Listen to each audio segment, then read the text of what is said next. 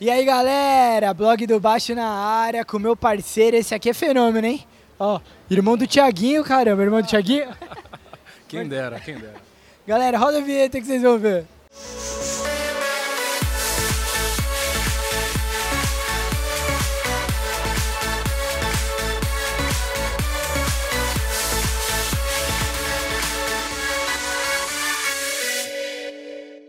Galera, voltamos. Não é irmão do Tiaguinho, não, mas vou falar, esse cara aqui, ó, tem talento igual o Tiaguinho, velho.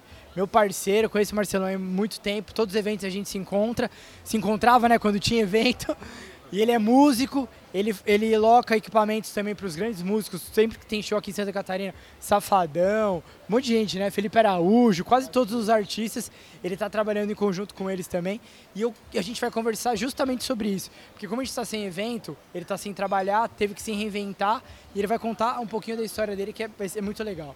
Irmão, tudo bem? Prazer aí, tamo junto. Vamos que vamos. Se reinventando, né? Daquele jeito. Exatamente. Prazer é todo meu. Obrigado pela confiança, pelo carinho, respeito, consideração e o convite. Quero agradecer a sua audiência que vai assistir essa entrevista super bacana. E, é isso. Estamos buscando formas e possibilidades de manter uh, o equilíbrio mental, psicológico, né, financeiro.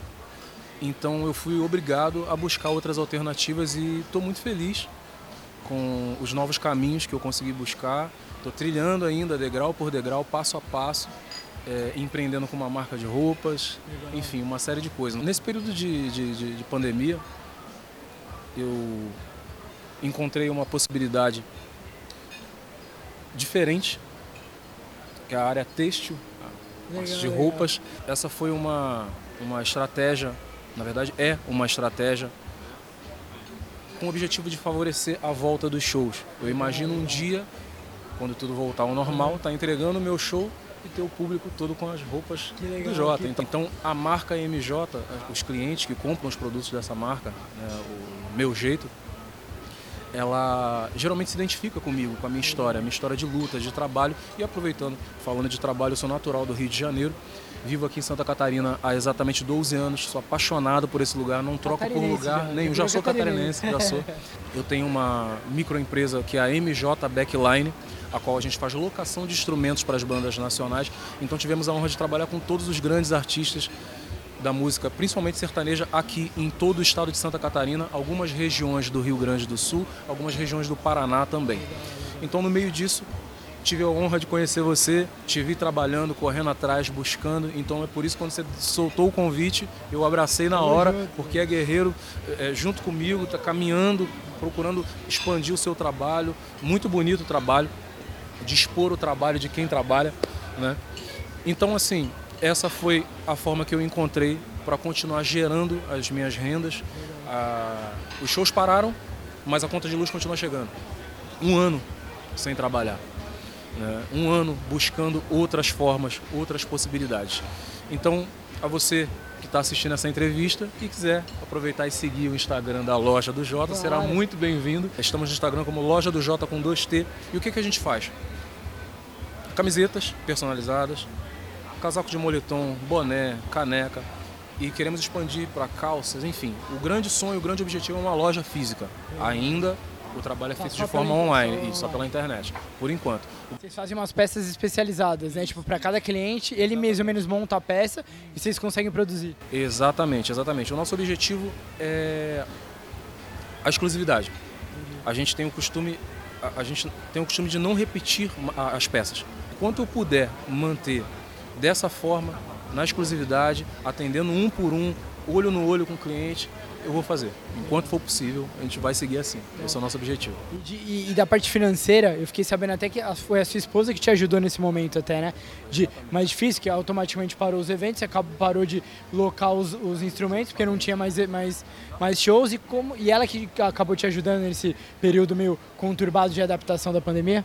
Na verdade, eu tenho uma mulher incrível, uma mulher especial demais, a mãe da minha filha, Gabriela é a minha empresária, é minha sócia, é mulher, é amante, é tudo, é peguete, é tudo que é possível. E me ajuda muito, me ajuda bastante. Me ajudou muito nesse período, principalmente psicologicamente.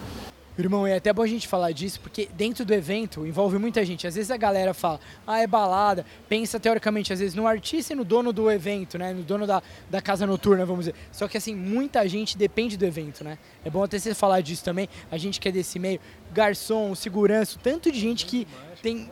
que né, tá interligada com isso. Exatamente. É, foi mencionado diversas vezes nas redes sociais, está sendo mencionado ainda porque a, solução ainda não foi encontrada para o nosso setor. São milhares de pessoas que dependem é, do, do, do, de voltar, né, de continuar. Cara, além do músico, tem o técnico de som, o profissional que faz a iluminação do show, a pessoa que limpa a casa de show, o garçom, Pô, é muita gente, cara. É muita gente. O pessoal do marketing que faz a divulgação desse evento, é, os blogueiros que vão lá para fazer a é. entrevista, né? E estou buscando o caminho de ajudar músicos que basicamente deixaram de tocar, venderam seus instrumentos e desistiram da música. Você não tem noção da quantidade de artistas que desistiram da música, artistas de menor expressão. Sim, sim, Hoje eu estou muito mais tranquilo psicologicamente, estou lendo bons livros, coisa que eu nunca fiz. A pandemia me fez ler sete livros. Eu estou com um projeto, criando um projeto chamado Pensando Fora do Palco. Que projeto é esse? No meio de, de, de toda a minha vivência musical, desde trabalhos com pequenos artistas, artistas de bairro, até os maiores, eu aprendi muita coisa.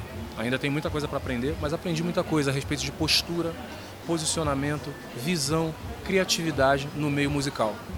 Enquanto isso não acontece, eu falo sobre esse assunto nas minhas redes sociais, no meu Instagram. Estou falando sobre isso. Então, você que visitar, que, que é da música, e até que não seja da música, porque eu falo de uma forma aberta, é, né? aberta para o empreendedor. Entendi. Empreendedor, o, o, cara que é padeiro, o cozinheiro, enfim. Eu falo para o empreendedor, mas puxando para a coisa da música. Agora vamos falar de coisa boa? Queria que você contasse umas histórias boas. Eu sei que tem história ruim também, cara. Mas com os artistas, você já me contou, gente, fora dos palcos ali, você já me contou. Eu queria que você contasse pra galera. Falar de coisa boa. Coisa boa, Coisa lógico. ruim já tem muito já. Já tá, exatamente. História bacana. Eu tive a honra de trabalhar com o seu Jorge. Adoro a pessoa e o artista. E foi uma parada muito interessante, emocionante até. O dia que eu fui trabalhar com o seu Jorge, teve show do Matuê Antes conheci o Matuê, trocamos uma ideia, conversando mais de uma hora, um cara inteligente pra caramba, um cara sangue bom.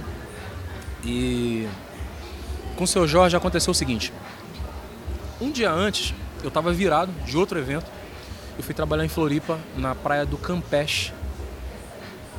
Sul da ilha. Eu cansado demais, tava descansando do lado do palco, esperando a equipe chegar, minha parte já estava pronta, já estava tudo feito, e tô ouvindo um som som de guitarra, baixo, batera, aquela coisa.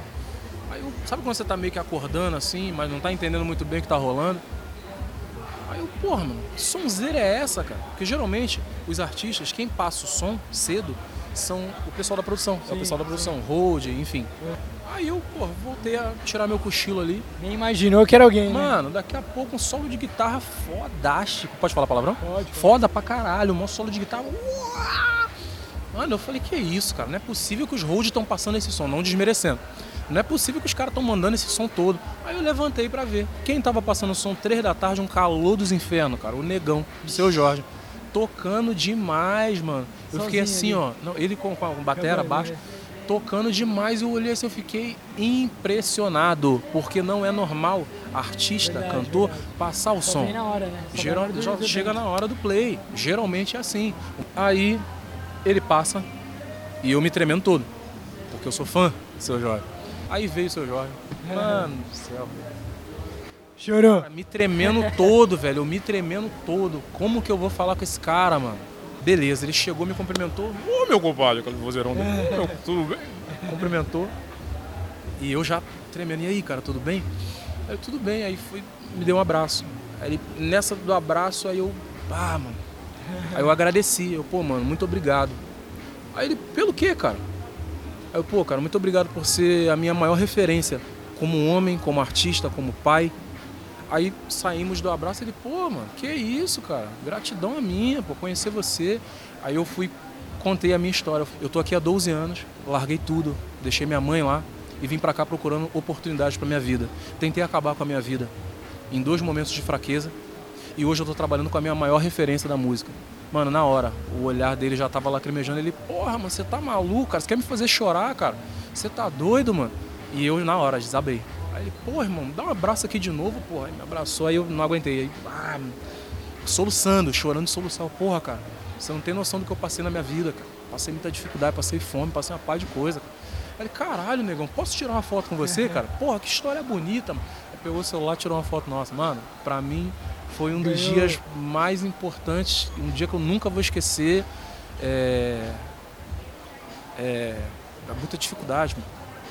muita dificuldade a gente passa. Nesse período, então, mano, é, sem show, cara, você não tem noção. E é dessas pessoas que eu procuro me espelhar, tá ligado? E Mano, né, foi, foi tipo incrível, tá ligado? A experiência, a... enfim. Mano, foi foda porque muita gente vê a gente no show, tá ligado? Vê a gente trampando, vê as fotos no Instagram com os artistas, mas não sabe o que tu passou. Tá ligado? Não sabe o que tu passa para botar o seu trampo na rua. Entendeu? Para construir um público. Não sabe. A galera não sabe, a galera não faz ideia da dificuldade. É, então, é por isso que eu mudei o meu Instagram, com esse objetivo de motivar a galera, com esse objetivo de, de dizer, mano, acredita, mano. É isso que é importante, né, meu? Isso que é importante. Isso. É importante a humildade, velho. É não, não, não mudar, independente do estágio que você chegou, do ponto que você chegou na sua vida, não perder a sua essência. Tamo junto. Obrigado, viu, irmão? Foi muito top a entrevista. Queria te agradecer pela entrevista, por ter disponibilizado um tempo. Sabe que estamos juntos, voltando aos eventos, a gente já se encontra novamente em tudo. E tamo junto. Vamos pra cima aí, o que você precisa da, da gente, blog do Baixo, sempre. Da hora. Da hora. É, digo a mesma coisa, muito obrigado à sua audiência, você que está assistindo esse vídeo. É, não esquece de se inscrever, vai para o YouTube também? Vai para o YouTube. Não esquece de se inscrever no canal desse cara aqui, guerreiro, trabalhador. Se inscreve lá, ativa o sininho que é importante para você não perder as informações que vão chegando. Deixa seu comentário se você gostou dessa entrevista, se você não gostou, o problema é seu. Fala por que, que você não gostou. Aqui eu só falei a verdade, entendeu? E sigam o meu Instagram se você quiser. Na verdade, visita o meu Instagram se você se identificar com a minha história. Aí você segue, não precisa seguir. Se você não gostar, não se identificar, tá? Coloca lá Marcelo J10, vai me encontrar. Segue a loja, loja do J com 2J. Segue lá no nosso Instagram. Se você se identificar também, é, segue o Instagram Pensando Fora do Palco. Lá você vai encontrar diversas mensagens que vão motivar a sua cabeça, vão motivar a sua vida é, é, a, a buscar o caminho da evolução. Tá? Segue MJ Backline, que é o Instagram específico da empresa a qual a gente faz locação de equipamento, ou seja, tem quatro Instagram para você me seguir, quatro formas e possibilidades de me encontrar. Eu tenho meu canal também no YouTube, a qual tem algumas músicas lá. Caramba, eu, eu tem mais um detalhe que eu não falei. Aproveitando, eu tô concluindo um próximo trabalho meu como cantor. É um trabalho autoral e esse trabalho vai ser 100% dedicado às mulheres desde as composições, desde o cenário, vai ser uma espécie de um DVD de estúdio, o qual eu quero flores no cenário, quero um público, uma média de umas 30 mulheres. É um trampo 100% voltado para mulheres, vai ter participações especiais tá, nesse trabalho. Vai acontecer aqui na região de Itajaí. Eu estou observando uh, um estúdio para poder fazer isso aí.